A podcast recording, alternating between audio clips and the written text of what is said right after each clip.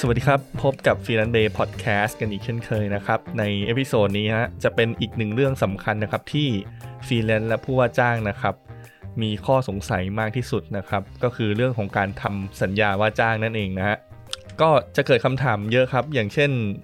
จะรับงานจะจ้างงานจะเป็นต้องทำสัญญาไหมนะครับ เพราะว่าบางคนก็อาจจะทราบมาว่า การที่เราแค่พูดกันเฉยๆเนี่ยก็เหมือนกับการเป็นสัญญาแล้วนะครับ แล้วก็สัญญาจริงๆเนี่ยถ้าจะทำหน้าตาต้องเป็นยังไงนะฮะต้องมีข้อมูลอะไรข้างในบ้างนะครับ หรืออย่างเช่น ถ้าเกิดมีปัญหาเกิดขึ้น แล้วมีสัญญาอยู่ในมือนะครับ เราจะ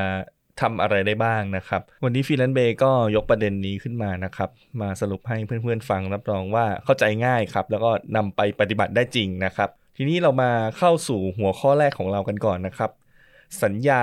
คืออะไรนะครับ สัญญาก็คือความตกลงระหว่างบุคคลทั้งสองฝ่ายนะครับ หรือว่าหลายฝ่ายก็ได้นะฮะซึ่งจะเป็นการตกลงว่าเราจะกระทำหรือละเว้น หรืออย่างใดอย่างหนึ่ง ต้องชอบด้วยกฎหมายนะครับ แล้วก็เป็นความสมัครใจของบุคคลทั้งหมดนะฮะซึ่งบุคคลเนี่ยต้องเป็นบุคคลธรรมดาหรือนิติบุคคลนะครับ ดังนั้นฟรีแลนซ์นะครับ ซึ่งถือว่าเราเป็นบุคคลธรรมดาใช่ไหมครับ ก็ย่อมมีความสามารถในการทำสัญญา กับบุคคลธรรมดา หรือบริษัทที่เป็นนิติบุคคลได้ถูกไหมครับตาบใดที่การทำสัญญาเนี่ยยังเป็นการกระทำที่ถูกกฎหมายนะครับ แล้วก็อยู่ในวิสัยที่ทำได้นะครับ ไม่ขัดต่อความสงบเรียบร้อยนะครับ ถ้าผิดจากตรงนี้ก็คือถือว่ายังไม่เป็นสัญญานะครับ ทีนี้ครับก็เกิดคำถามขึ้นมาทันทีนะฮะเพราะว่าหลาย ๆ คนอาจจะเคยได้ยินคำว่าสัญญาจ้างงานใช่ไหมครับ แล้วก็สัญญาจ้างทำของ นะครับผมจะอธิบายให้ฟังนะครับ ข้อแตกต่างระหว่าง 2 สัญญานี้นะครับ อย่างแรกนะครับสัญญาจ้างงานนะครับภาษากฎหมายก่อนนะครับ ตามประมวลกฎหมายแพ่งและพาณิชย์มาตรา 575 นะครับ ได้อธิบายเกี่ยวกับลักษณะสัญญาไว้ว่า อันว่าจ้างแรงงานนั้น คือสัญญาซึ่งบุคคลหนึ่งเรียกว่าลูกจ้าง ตกลงจะทำงานให้แก่อีกบุคคลหนึ่ง เรียกว่านายจ้าง และนายจ้างตกลงจะให้สินจ้างตลอดเวลาที่ทำงานให้ นั่นก็คืออันนี้จบภาษากฎหมายแล้วนะครับ นั่นก็คือสัญญาจ้างแรงงานนะครับ เป็นสัญญาที่มีบุคคลอยู่ 2 ฝ่ายนะครับ ฝ่ายหนึ่งจะเรียกว่านายจ้างนะครับ ส่วนอีกฝ่ายหนึ่งจะเรียกว่าลูกจ้าง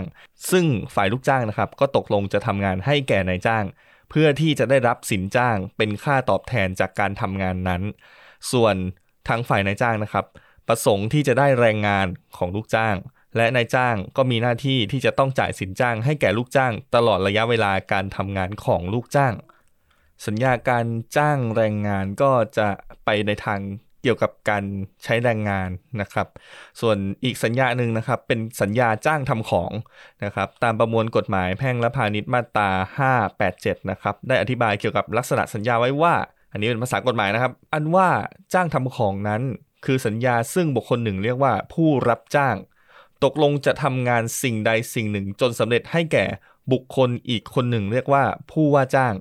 และผู้ว่าจ้างตกลงจะให้สินจ้างเพื่อผลสำเร็จแห่งการที่ทำนั้น ก็ประมาณว่าสัญญาจ้างทำของเป็นสัญญาที่มีบุคคลอยู่ 2 ฝ่ายนะครับ ฝ่ายหนึ่งเรียกว่าผู้รับจ้าง อีกฝ่ายหนึ่งเรียกว่าผู้ว่าจ้างนะครับ ซึ่งฝ่ายผู้รับจ้างนะครับตกลงจะทำงานใดงานหนึ่งเนี่ยจนสำเร็จเพื่อแลกกับสินจ้าง ส่วนผู้ว่าจ้างนะครับมีหน้าที่ที่จะจ่ายสินจ้างเพื่อตอบแทนการทำงานของผู้รับจ้างอันนั้นนะครับ จากรูปแบบสัญญาทั้ง 2 แบบเมื่อกี้นะครับจะเห็นได้ว่าลักษณะงานของฟรีแลนซ์เนี่ยส่วนใหญ่จะอยู่ภายใต้สัญญาจ้างทำของนะครับ ซึ่งเป็นสัญญาต่างตอบแทนนะครับ อันนี้ เป็นชื่อเลยฮะชื่อสัญญาที่เรียกว่าสัญญาต่างตอบแทนนะครับคือสัญญาที่มีการแลกเปลี่ยนซึ่งผลประโยชน์ระหว่างคู่สัญญานะครับโดยที่ลูกจ้างหรือผู้รับจ้างนะครับมีหน้าที่ที่ต้องทำงานให้นะครับส่วนผู้ว่าจ้างนะครับหรือนายจ้างครับมีหน้าที่ในการจ่ายสินจ้างเป็นการตอบแทนงานที่ได้รับนะครับ ข้อสงสัยถัดมาของชาวฟรีแลนซ์นะครับก็คือ หากรับงานฟรีแลนซ์เนี่ยจะต้องทำสัญญาเป็นลายลักษณ์อักษรหรือเปล่านะครับ สัญญาว่าจ้างนะครับ เป็นสัญญาที่ไม่มีแบบนะครับนั่นหมายถึงว่าสัญญาสามารถเกิดขึ้นได้นะครับ โดยการแสดงเจตนาตกลงกัน แม้จะด้วยวาจาก็ตามนะครับ ก็คือการพูดปากเปล่านะครับก็ถือว่าเป็นการสัญญาได้นะครับ ก็สามารถฟ้องร้องบังคับคดีได้นะครับ โดยโดยที่ไม่จำเป็นจะต้องมีหลักฐานที่เป็นหนังสือหรือเป็นกระดาษเป็นอะไรที่เซ็นเซ็นไว้นะฮะแต่ว่าถึงจะเป็นสัญญาที่ไม่มีแบบนะครับ Freelance Bay นะฮะอยากจะแนะนำว่า ฟรีแลนซ์และผู้ว่าจ้างทุกท่านนะครับ ควรจะทำสัญญาเป็นลายลักษณ์อักษรนะครับ เพราะว่าในทางปฏิบัติแล้วนะครับ การที่เรามีหลักฐานที่เป็นลายลักษณ์อักษรนะฮะจะเป็นหลักฐานที่มีน้ำหนักกว่านะครับ ซึ่งจะทำให้เชื่อถือได้ว่ามีการจ้างงานเกิดขึ้นจริงนะฮะ requirement แบบไหนนะครับ มีการตกลงกันยังไงนะฮะซึ่งหากมีปัญหาเกิดขึ้นนะครับฝ่ายใดฝ่ายหนึ่งแบบเกิดผิดสัญญาขึ้นมาก็สามารถมีการฟ้องร้องเรียกค่าเสียหายต่างๆ ได้นะครับ ซึ่งสัญญาที่ มีลายลักษณ์อักษรนะครับ จะมีน้ำหนักมากกว่าสัญญาที่ไม่เป็นลายลักษณ์อักษรนะครับ ตอนนี้ก็เริ่มเห็นความสำคัญของการทำสัญญาแล้วใช่ไหมครับทีนี้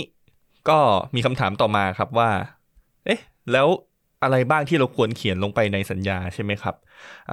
ผมได้รวบรวมมาให้ทั้งหมด 9 ข้อนะครับ ข้อหนึ่งนะครับก็คือชื่อสัญญา นะครับต้องระบุให้ชัดเจนนะครับ เป็นสัญญาเกี่ยวกับอะไรนะครับทำอะไรนะครับ ควรระบุให้เฉพาะเจาะจงที่สุดเท่าที่จะทำได้นะครับ ข้อที่2นะครับก็คือรายละเอียดคู่สัญญานะครับ ก็ก็คือฟรีแลนซ์แล้วก็ผู้ว่าจ้างนะครับ ต้องระบุชัดเจนนะครับว่าเป็นสัญญาระหว่างใครกับใครนะครับ ในกรณีที่เป็นบริษัทนะครับ ก็ต้องระบุชื่อผู้ที่มีอำนาจเป็นตัวแทนนิติบุคคลนั้นด้วยนะครับ เช่น กรรมการผู้จัดการบริษัทนะครับ ถ้าหากว่าเป็นบุคคลธรรมดานะครับ ก็จะต้องใช้ชื่อนามสกุลนะครับ แล้วก็เลขบัตรประจำตัวประชาชนของคนคนนั้นด้วยนะครับ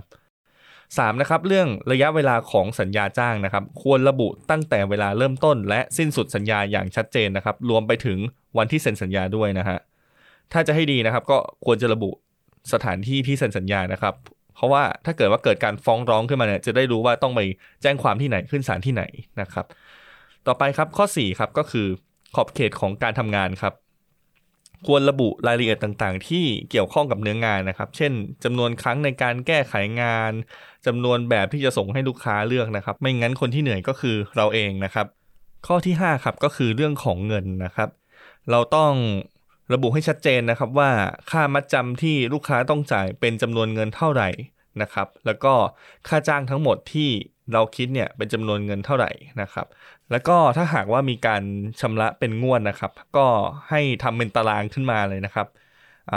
หยอดเอาไว้เลยฮะว่าแต่ละงวดต้องจ่ายกี่บาทนะครับ แล้วก็มีช่องให้ติ๊กนะครับว่าจ่ายแล้วจ่ายแล้วนะครับ แล้วก็มีช่องให้ลงวันที่นะครับสำหรับอบอกว่างวดนี้ชำระวันไหนวันไหนนะครับ พร้อมช่องให้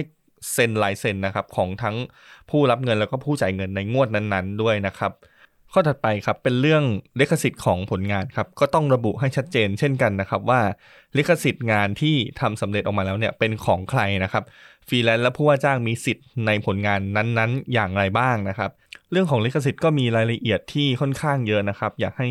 ฟรีแลนซ์ไปศึกษาให้ดีนะครับ ศึกษาเยอะๆเรื่องของลิขสิทธิ์นะครับ เพื่อป้องกันการเกิดปัญหาในอนาคตนะครับ ข้อต่อมานะครับเป็นเรื่องข้อตกลงเมื่อมีฝ่ายใดฝ่ายหนึ่งที่ผิดสัญญานะครับ เราต้องระบุให้ชัดเจนนะครับว่าจะมีการดำเนินการอย่างไรบ้าง เมื่อมีการทำผิดสัญญานะครับ แล้วก็ข้อที่8นะครับก็คือ ข้อตกลงเมื่อมีการ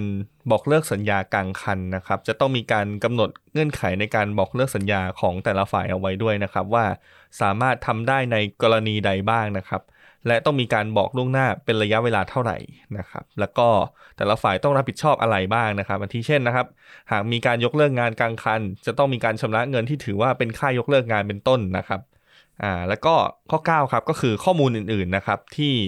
อาจจะจำเป็นในการทำสัญญานะครับ อย่างเช่น ระยะเวลาในการการันตีผลงานนะครับ บริการหลังการขายหรือว่าข้อมูลอื่นๆเพิ่มเติมที่อยากจะใส่เข้าไปนะครับ นี่ก็คือ 9 ข้อนะครับของรายละเอียดที่ควรใส่เข้าไปในสัญญานะครับ ก็อยากจะเน้นย้ำอีกทีนะครับ ให้ฟรีแลนซ์ทุกคนนะตระหนักถึงเรื่องการทำสัญญานะครับ เพราะว่าไม่ว่าจะรับงานเล็กหรือใหญ่ยังไงก็ตามนะครับ ทุกงานเนี่ยอาจจะมีปัญหาเกิดขึ้นได้เสมอนะครับ ทีนี้เดี๋ยวเราจะมาลองพูดถึงประโยชน์และปัญหานะครับที่เกิดขึ้นของทั้งสองฝั่งกันนะครับ เริ่มต้นที่ประโยชน์ของการทำสัญญานะครับของฝั่งผู้ว่าจ้างนะครับ การทำสัญญาของฝั่งผู้ว่าจ้างที่เป็นลายลักษณ์อักษรนะครับ ผู้ว่าจ้างเนี่ยจะได้การันตีนะครับว่าจะได้รับงานตามที่ตกลงนะครับแล้วก็มีขอบเขตระยะเวลาการทำงานที่ชัดเจน และฟรีแลนซ์นะครับจะได้ทำงานสำเร็จแล้วก็ไม่ทิ้งงานกลางคันนะครับ หรือว่าหาก มีการเทงานขึ้นมานะก็จะมีการตกลงเป็นลายลักษณ์อักษรไว้แล้วนะครับ ว่าจะมีการรับผิดชอบงานกันยังไงนะฮะมีการ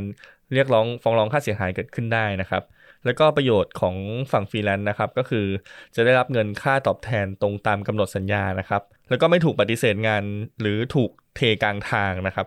หากถูกเทก็สามารถดูรายละเอียดของตัวสัญญาได้นะครับ ว่าเราตกลงกันไว้ยังไงนะครับ แล้วก็สามารถเรียกร้องค่าเสียหายของงานที่เราเริ่มทำไปแล้วเนี่ยได้นะครับ แล้วก็มีมีการกำหนดระยะเวลาแล้วก็ขอบเขตของงานที่ชัดเจนอยู่แล้วนะครับ รวมไปถึงจำนวนการแก้ไขงานนะครับแล้วก็ จำนวนงานที่เราจะส่งให้ผู้ว่าจ้างนะครับ จะได้ไม่ต้องพบปัญหาการแก้งานไปเรื่อยๆ อย่างไม่จบไม่สิ้นนะครับ แล้วถ้าเกิดว่าเราไม่ทำสัญญานะครับ ทางฝั่งผู้ว่าจ้างเนี่ยอาจจะมีปัญหานะครับในการได้รับงานที่ช้ากว่ากำหนดที่เราตกลงคุยกันไว้นะครับ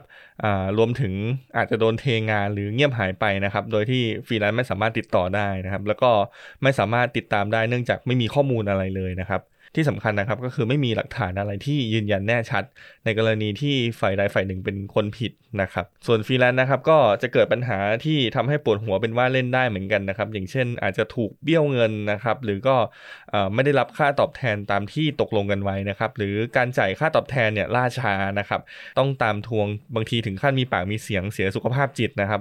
บางทีนะครับก็อาจจะถูกเทงานไปเลยก็ได้นะครับ ทั้งทั้งที่กำลังทำอยู่นะครับ ก็ไม่มีหลักฐานที่เป็นลายลักษณ์อักษรแน่นหนาพอที่จะทำให้ฟ้องร้องเรียกค่าเสียหายได้นะครับ ก็จะทำให้เสียทั้งงานทั้งเงินทั้งเวลา แล้วก็โอกาสที่จะได้รับงานอื่นๆนะครับ หรืออาจจะเกิดมหกรรมการแก้งานไม่รู้จบรู้สิ้นนะครับ เพราะว่าไม่ได้ระบุในเงื่อนไขเอาไว้นะครับ ก็ทำให้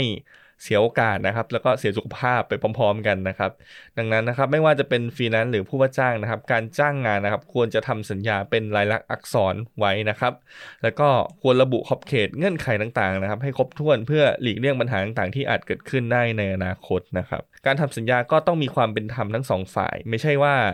จะเอารัดเอาเปรียบนะครับ แล้วก็ตัวสัญญานะครับ ควรเขียนด้วยภาษาที่เข้าใจง่าย ไม่คุมเครือนะครับ แล้วก็ไม่ต้องตีความซ้ำซ้อนหรือยาวจนเกินไปนะครับ แล้วก็พิจารณาด้วยว่านะครับ ข้อมูลในสัญญาเนี่ยต้องไม่มีข้อใดที่ผิดกฎหมายนะครับ และที่สำคัญนะครับ หลังจากทำสัญญานะครับ ต้องทำสำเนาเก็บไว้ทุกคนนะครับ แล้วก็ลงนามไว้ทุกฉบับนะครับ หากมีการเปลี่ยนแปลงใด ๆ เกิดขึ้น ต้องมีการบันทึกไว้นะครับ เป็นข้อตกลงเพิ่มขึ้นมาด้วยนะครับ แล้วก็ถ้าหากนะครับทำสัญญาแล้วก็ยังไม่มั่นใจนะครับ แนะนำนะครับให้ใช้ตัวกลางนะครับ อย่าง Freelance Bay นะครับ สามารถที่จะจ้างงานผ่าน Freelance Bay นะครับ โดยที่ให้ Freelance Bay นะครับเป็นตัวกลางในการชำระเงินนะครับ โดยที่ถ้าระหว่างทำงานเนี่ย Freelance Bay จะถือเงินเอาไว้นะครับ มั่นใจได้ว่าฟรีแลนซ์ก็มีเงินเข้ามาแล้วนะครับ เข้ามาในระบบแล้วแล้วก็ผู้ว่าจ้างนะครับ สามารถที่จะให้ฟรีแลนซ์เนี่ยเริ่มทำงานได้เลย โดยที่เมื่องานเสร็จปุ๊บเนี่ย ผู้ว่าจ้างมีความพึงพอใจต่องานปุ๊บ Freelance Bay ก็จะจ่ายเงินให้กับฟรีแลนซ์นะครับ ซึ่งทำให้อุ่นใจกันทั้ง 2 ฝ่ายนะครับ ไม่มีใครถูกเบี้ยวแน่นอนนะครับ แล้วสำหรับใครนะครับที่อยากได้ตัวอย่างของสัญญานะครับ สามารถไปดาวน์โหลดไฟล์ได้ที่ section บทความนะครับของ f r e e l a n c e Bay นะครับ เรามีบริการไฟล์ให้ดาวน์โหลดเป็น template นะครับ สามารถนำไปอ่านแล้วก็ แก้ไขนะครับ ให้ตรงกับงานที่กำลังทำอยู่นะครับ แล้วก็ให้ผู้ว่าจ้างเซ็นได้ทันทีเลยนะครับ ทั้งหมดนี้หวังว่าจะมีประโยชน์และฟรีแลนซ์สามารถนำไปใช้ได้จริงนะครับ ขอบคุณที่รับฟัง Freelance Bay พอดแคสต์ครับ แล้วพบกันใหม่ใน episode หน้าครับ สวัสดีครับ